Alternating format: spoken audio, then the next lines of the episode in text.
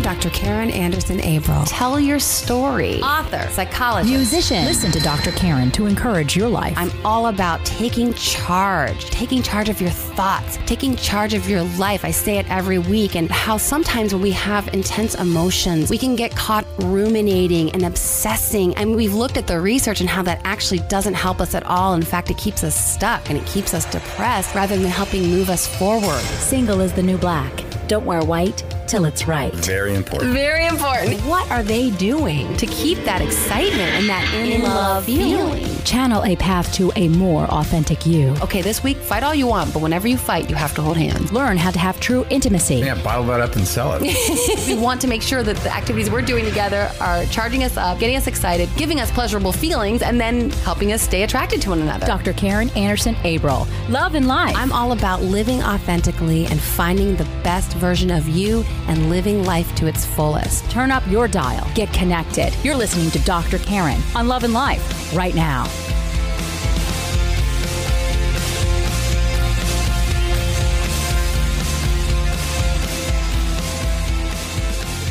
Welcome to Dr. Karin Love and Life. I'm Dr. Karin Anderson Abrell. On Love and Life, we cover it all. We look at how to have true intimacy in romantic relationships, more meaningful friendships, healthier family connections, more fulfilling careers, and we delve into what psych research teaches us about living happy, hopeful, positive, and authentic lives.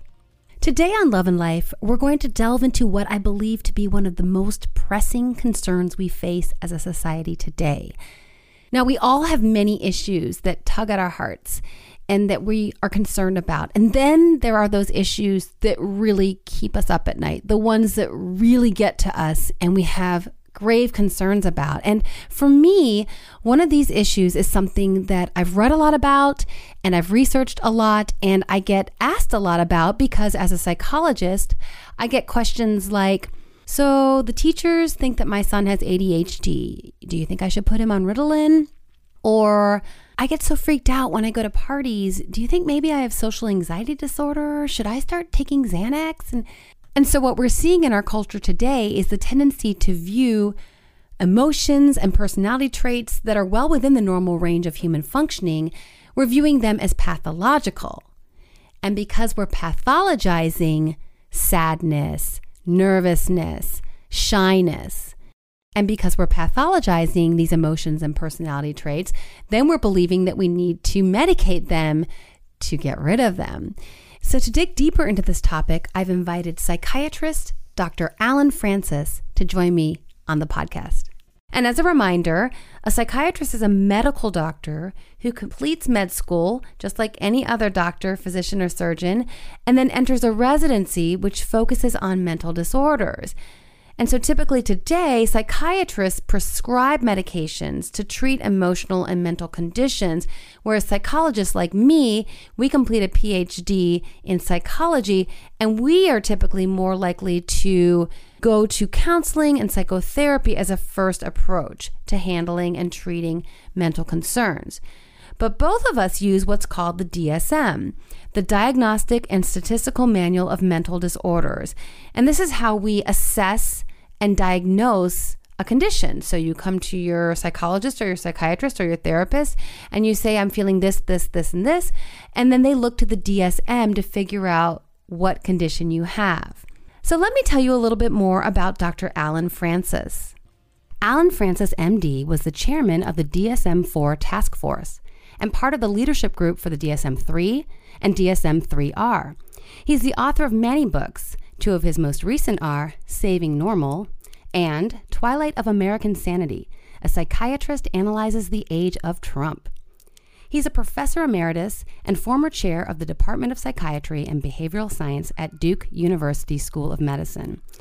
Dr. Frances, thank you so very much for joining me today. It's a true honor to have you on the program. Well, your honor, my pleasure. Thanks very much. So, I want to just let my listeners know a little bit about how I came across your work and what inspired me about it. So, I'm going to kind of set the stage a little bit, giving just a little bit of background of my interaction with, again, your work, and then we'll take it from there. So, a few years ago, I came across Saving Normal And I want to give the listeners the entire title of the book so that they get a better sense of what the book is about. It's Saving Normal An Insider's Revolt Against Out of Control Psychiatric Diagnosis, DSM 5, Big Pharma, and the Medicalization of Ordinary Life. So tell us a little bit more about the problem just to inform my listeners about what's going on.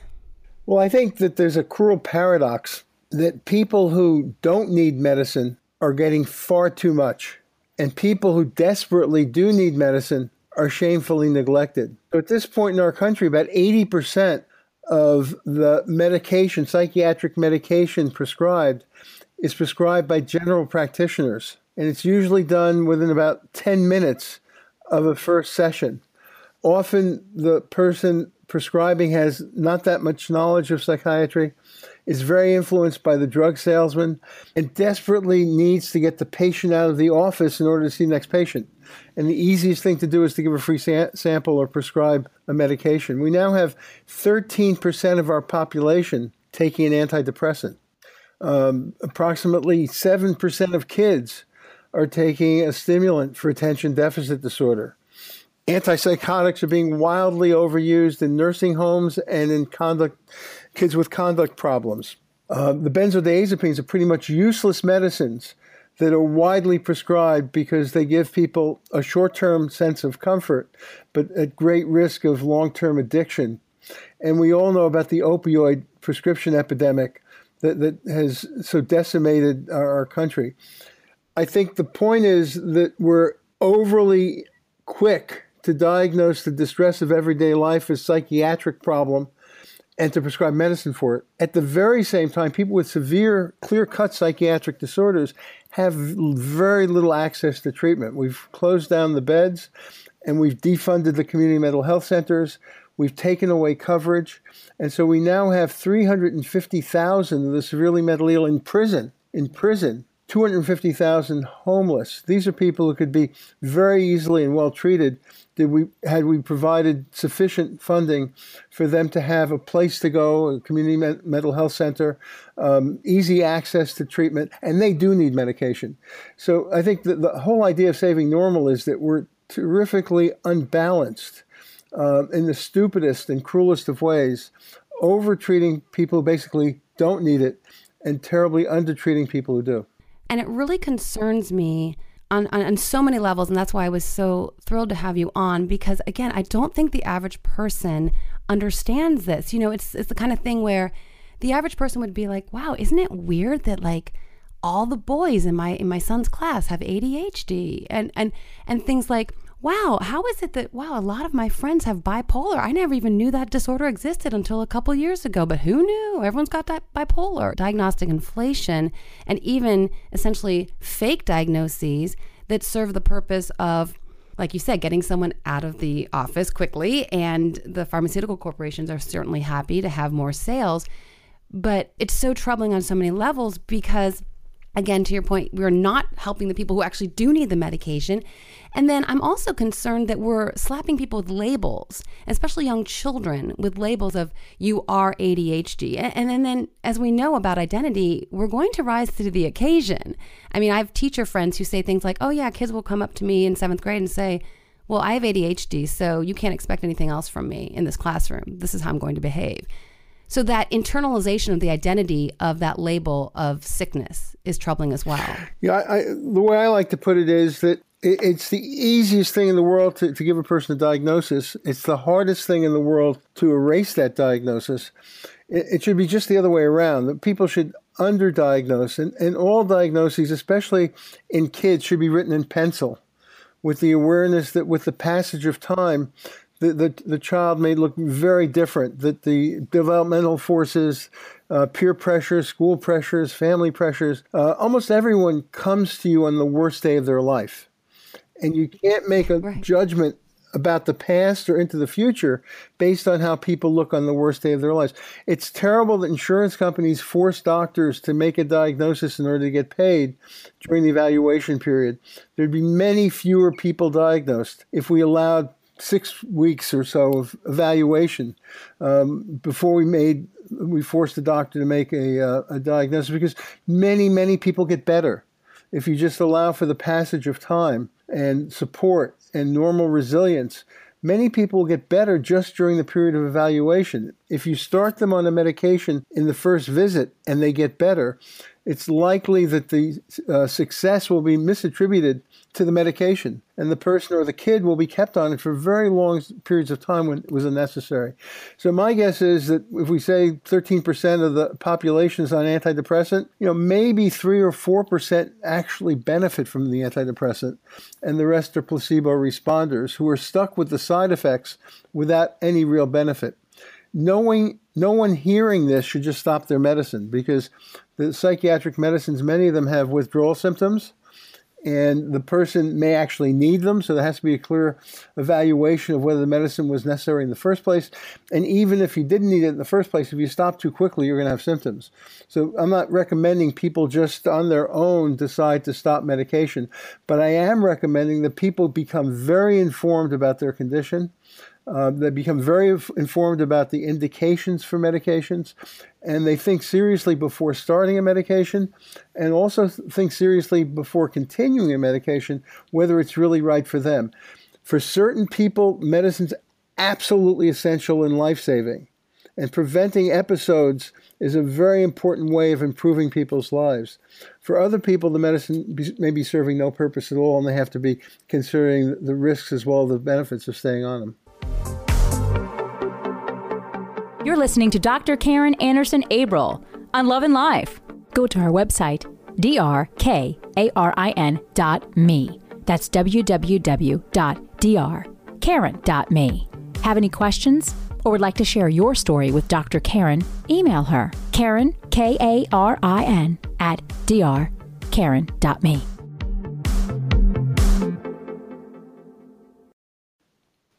That's such an important point. and it when you say be informed, and I think it's troubling because in our culture, and correct me if I'm wrong, we are the only Western society that allows direct marketing to consumers on psychotropic medication. And so we think we're informed, but that's because we're sitting at home watching a commercial that says if your Prozac isn't working, take Abilify, which is the antipsychotic. So the Prozac isn't working, which to my mind says let's think about another approach to treatment. But we are then informed by Big Pharma that the next step should be an additional drug, the chaser drug, because the first drug's not working. And it's not that the drug isn't working, it's that we need the additional drug. So that's my concern is that the information that's available for people to become informed is often skewed. Uh, precisely. The only other country that allows direct to consumer advertising is New Zealand. Okay. Um, the, the, reason it's allowed in this country is because big pharma is the, the, by far the biggest contributor to politicians. They dominate Washington. Uh, it's scandalous. Uh, they're outrageous in every aspect of what they do. The pricing is really like your money or your life pirate pricing, monopoly pricing. The research they do is just geared to keeping their monopoly power. They're not able very often to produce really uh, important new discoveries. All they do is extend patent life so they can price at, at ridiculously high levels. Their um, advertising is extremely misleading. So I would say to everyone listening, don't trust anything a drug company ever says that they're in business to promote the, the profits of the shareholders and the um, the high salaries of the executives, that they're not in the business of helping patients. That's not why they exist. If, if, if they do help patients, it's almost, it's almost by accident. And be very mistrustful of any information. Never believe a paper that's been funded by a drug company. Be very mistrustful of information that comes from drug companies. But that doesn't mean there isn't a lot on the internet that isn't valuable. And I think it's it's important that people um, become informed about their symptoms, informed about how the diagnostic system works. I think you should never go to a doctor without having several questions written down in advance because it's hard in, in the uh, heat of the moment to think about what to say. And expect your doctor to give common sense, reasoned answers and always be asking about the risks, the benefits, and doctor, what would you do in my position and why? it's hard to become informed based on the biases that exist in our culture and the information that, unless we dig pretty deep, we're going to just go with what's available to us. And because Big Pharma is so powerful, what's available to us, as we've said, is pretty skewed. Just getting back to children. So I graduated with my master's in clinical psych uh, in the early 90s. And at that time, so we were working with the 3R at that time. And at that time, you would never give children the diagnosis of bipolar for the exact reasons you talked about earlier. You said, you know, developmental concerns. They could grow out of these sorts of conditions and whatever we're seeing. And so then I, I kind of, st- I was a professor for 10 years. And my last uh, gig as a professor, I was teaching a lot of school teachers who wanted to become school counselors. By that time, I had my doctorate in developmental psych, and I was teaching clinical mental health counselors and also these school counseling uh, students. And they were talking about all these kids in their class with bipolar. And I was just appalled. I thought, bipolar, who's slapping bipolar on children? That's understood. You don't give a child a, a diagnosis like that. And lithium was the drug for bipolar. But again, as we've been talking, there was research that showed that there was some medication that seemed to help these kids calm calm down their tantrums. Again, these kids who are being labeled bipolar were not showing the depressive symptoms. They were showing quote unquote manic symptoms, which was essentially they were having temper tantrums. And because they were being treated, again, in air quotes, by certain medications, then all of a sudden it became very convenient to give them the diagnosis of bipolar. Well, precisely. I think we rejected the idea that there was a childhood form of bipolar characterized by much milder symptoms of irritability, not the, the clear cut uh, switches between depression and between mania. We rejected that idea. We thought it was vague, that there was very little scientific support. It was really just one group at Harvard that was pushing it. However, that group was funded at, at, enormous levels by the drug industry, gave conferences all over the country. And even though it was rejected as an idea by the DSM 4, it became very popular. And the rate of childhood bipolar disorder increased by 40 times. And they were giving medicines, powerful medicines, to two and three year olds. Uh, luckily, there were a bunch of lawsuits because bad things happened. Um, not luckily for the people involved, but luckily because it, it helped us, uh, the public, to understand the dangers of this and doctors to understand it. And there's much less of that abuse now than there was before. There was also a um, great increase in the diagnosis of bipolar disorder in adults. And a large part of that happened because the drug companies got an indication for antipsychotics and began advertising misleadingly as if everyone who had a good day in the midst of their depressions had bipolar disorder. And bipolar medicine was added onto the treatment of, of many people who didn't need it. The, the underlying message here is that a good diagnosis done carefully usually over a pretty long period of time, can be enormously helpful for people who really meet the, the criteria for a condition. And it can be a change, change point in a person's life. It, it's, it's better to understand what's wrong than not to understand what's wrong. And very often people are relieved to get a diagnosis that's accurate. There may be some stigma attached to it, but there's also a relief. I'm not uniquely damned. People understand what I have. There's a treatment for it. This is my likely outcome. That can be very reassuring. A wrong diagnosis is a horrible thing it, it, it's very difficult to it's impossible to erase. The, the uh, record can take on a stubbornness about a wrong diagnosis. I've had many people ask for my help in getting bad diagnoses erased from their medical records. It sometimes works, but sometimes the people, even though it's obviously wrong, I and other psychiatrists know a lot about this are saying it's wrong. The people will not take it off the record. A bad diagnosis can haunt for life, is difficult to get rid of, is very easy to give. And the less time that's spent talking to the patient, the more likely we are to get inaccurate diagnoses. Um, many patients were told you have a little bit of bipolar disorder. Now that's absurd. Unless this, unless diagnoses are clear cut, they should never be made. I couldn't be more emphatic on the need to use psychiatric diagnosis very carefully, to take psychiatric pills only appropriately, and that the diagnostic system is neither good or, nor bad. It's good when used well, it's bad when used carelessly. Psychiatric medications are neither good nor bad. Uh, appropriate use can be life saving uh, loose use can be actually can lead to overdose and death and, and lots of complications and side effects. And you can't depend on the system to protect you. that as a patient, you have a responsibility to yourself or to your children to become so well informed that you're a full partner in all of the decisions that are made. And that that really is such an important point to underscore because we have to take that responsibility and we're in a society that really encourages us to just trust our doctor. And I want to trust my doctor, but I don't, frankly, not at this point. I really don't. I mean, I've had a doctor, a primary care physician who I went in for just a basic physical and at the end of the the the exam, he said, "Well, now, how are you feeling emotionally?" And he knew I was a psychology professor, so I was kind of like, "Oh, this is interesting." And he said, "You know, because if you're feeling any depression, we can always talk about some medication." And I'm thinking, "Oh my gosh, I came in here for a basic exam. Please do like I don't want to go down this road."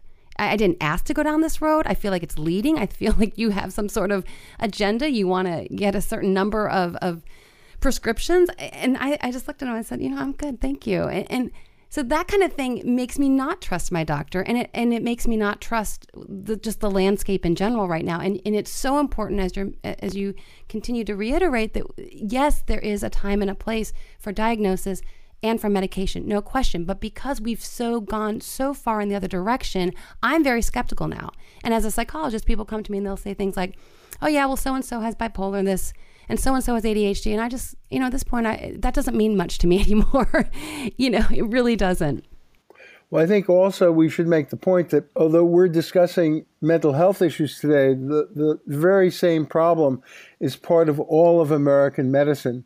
And that over testing, over diagnosis, and over treatment is endemic throughout the American medical system it results in enormous cost. It's part of the reason our, our system's too expensive, and we shouldn't be cutting coverage for 30 million people. We should make sure that the people who have coverage aren't being overtested and overtreated. It also leads to great harms. Too much medicine can be very bad for your health. And in this country, the third leading cause of death is medical mistakes. And part of why there are so many medical mistakes is that there are so many um, unnecessary treatments being offered often treatments that, in conjunction with one another, are additively more harmful than helpful. Doctors don't know their patients, they're treating lab tests rather than people. It's very important, at least as important as a medical patient, to be knowledgeable, to be cautious, to be asking questions, and to be getting second opinions. Well, that's so true. You have oftentimes an individual who has several different doctors prescribing different medications. We don't know if they're in communication about the cocktail effect from these medications. It's very troubling. And again, I, I, I don't want to sound extreme. You know, people sometimes when I'm talking, people are like, What are you, a Scientologist or something? And I'm like, No, I'm not. I'm just really t- concerned. And that's why I was so thrilled to have you on the program because these conversations, unless, like, like we've said all along, how do we get informed unless we avail ourselves of conversations like these to get more information to help us kind of sift through everything that's out there? I mean, to your point, I'm thinking about in the last couple years, I've turned on the TV and all of a sudden I see that if you have to use the restroom more than five times a day, all of a sudden you have I don't what do they call it? It's a frequent urinary urination uh, syndrome or something. And I'm thinking, oh my gosh, really? Yeah, what's happening is it, it the, the drug industry is a $400 billion industry, and they spend an enormous amount of money, much more money on marketing and lobbying politicians than they do on research. And the way to get a blockbuster drug is not necessarily to have a new drug that's really that helpful. It's the marketing of the drug. It's, selling the ill to, in order to peddle the pill. I think that there are treatments that are absolutely essential. We don't want to make people to become too skeptical so they won't go to the doctors. On, on the other hand, you, you have to realize that in the United States at this point, the the bias because of the, the, the way docs are paid, they get paid for providing services. They tend to over provide services. They're worried about malpractice suits and they'll go overboard in testing. The thresholds defining different diseases have been dumbed down and many people who are now labeled as having a disease wouldn't have been labeled that way 20 years ago. Some of this is excellent and we're doing a good job of treating hypertension so there are fewer strokes. Some of this is excessive.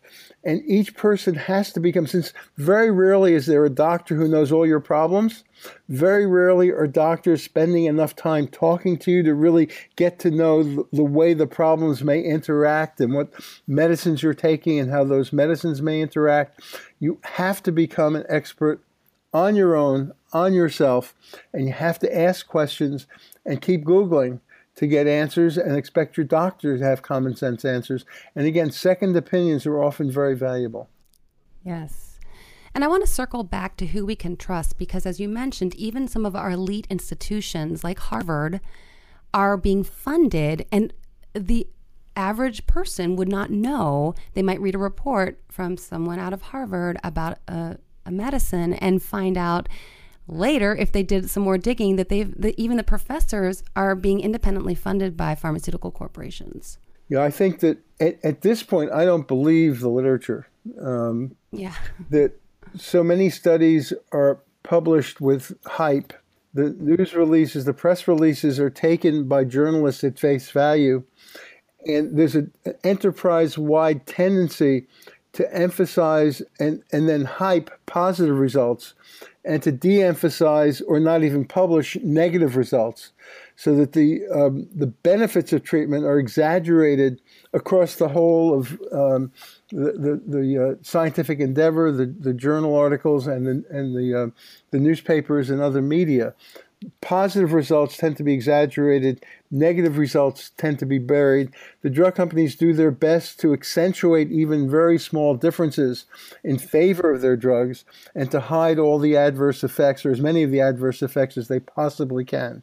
The newer drugs that are very expensive are, are pressed on doctors with tremendous marketing aggressiveness. The older drugs, which are often safer, and more effective and cheaper are pushed to the back of the of, of the uh, pharmacy closet. I think that the um, medical advances uh, tend to be fairly slow and um, and, and piecemeal. The drug company advertising is a billion dollar splashy. Uh, we can cure cancer. We can do this. We can do that, and the the public is is very susceptible to um, snake oil salesmen. It's always been true in the whole history of medicine and the hope it provides. I think that we should be very cautious that the, the last new thing is much more likely to be uh, at least exaggerated and maybe more harmful and definitely much more expensive than the, the tried and true. And that we should be very cautious in believing claims. Anything that comes out of a drug company, automatically disbelieve. Simple as that. Anytime it says ask your doctor, that's a come on. It turns out if, if you do ask your doctor, you're 20 times more likely to get that medicine.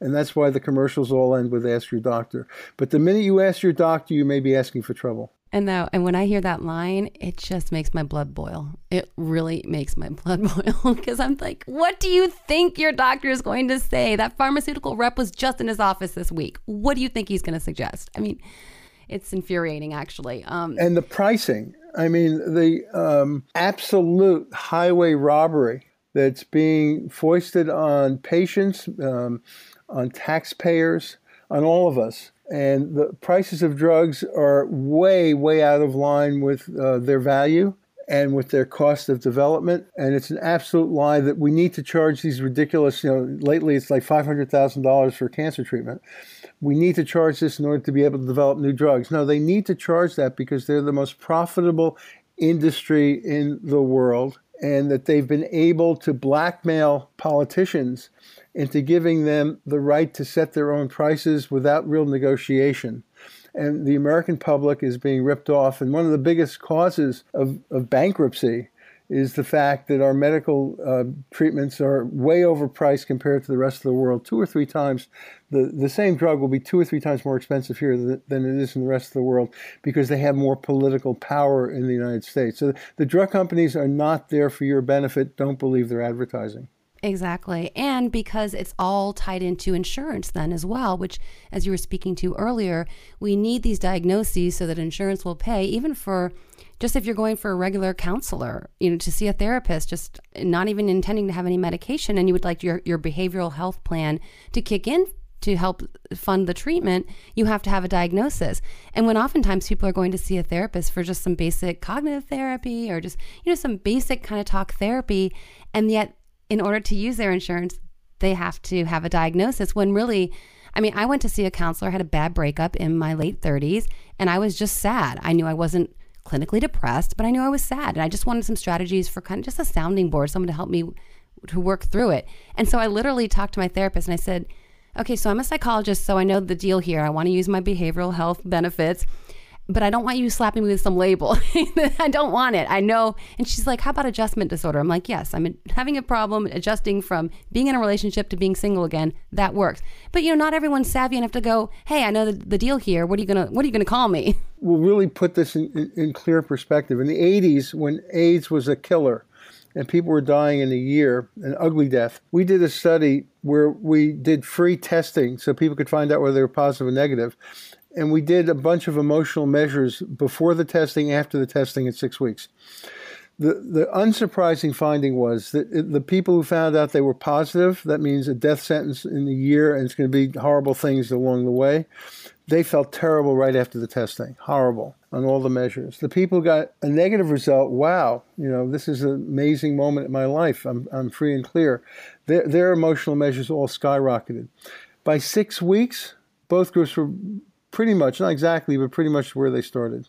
Even getting the very worst, most life threatening news in life, most of us have a kind of happiness set point and a kind of resiliency, and with the support that comes with bad news and figuring out how we're going to cope with it, we get better. If you go to a doctor after losing a job or having a divorce or a death in the family or all the horrible things that life will throw at us, and you're feeling as bad as you've ever felt, and that doctor gives you a medicine, and six weeks later you feel a lot better, you're going to think the medicine made you better. There's no way you're not going to believe that. But it, it's very likely, very, very likely that you would have gotten back just as our patients did in the 80s on your own with, with support, your resilience, with, with reducing other, other kinds of stress, with just dealing with, we, we're creatures who always had to deal with very tough lives. It's always been part of the human condition, and we've usually done it without medication. The people who have clear cut psychiatric disorders are in a different category. They have a set of symptoms that's very classic in most instances, that has sufficient duration to, that we know that it's not just going to disappear by itself, that are severe, and that are reliably diagnosed. And for many of these people, psychotherapy alone or time alone won't work. And without medication and without psychotherapy, they're not going to get better. And often, psychotherapy alone for them will not be good enough. That's where medication becomes also essential. Hi, I'm Brie Whittier from Columbus, Ohio, and I enjoy listening to Dr. Karin Love and Life. I love the advice she gives and the encouragement. Every week, I look forward to a new Love and Life hack and her message of making it happen.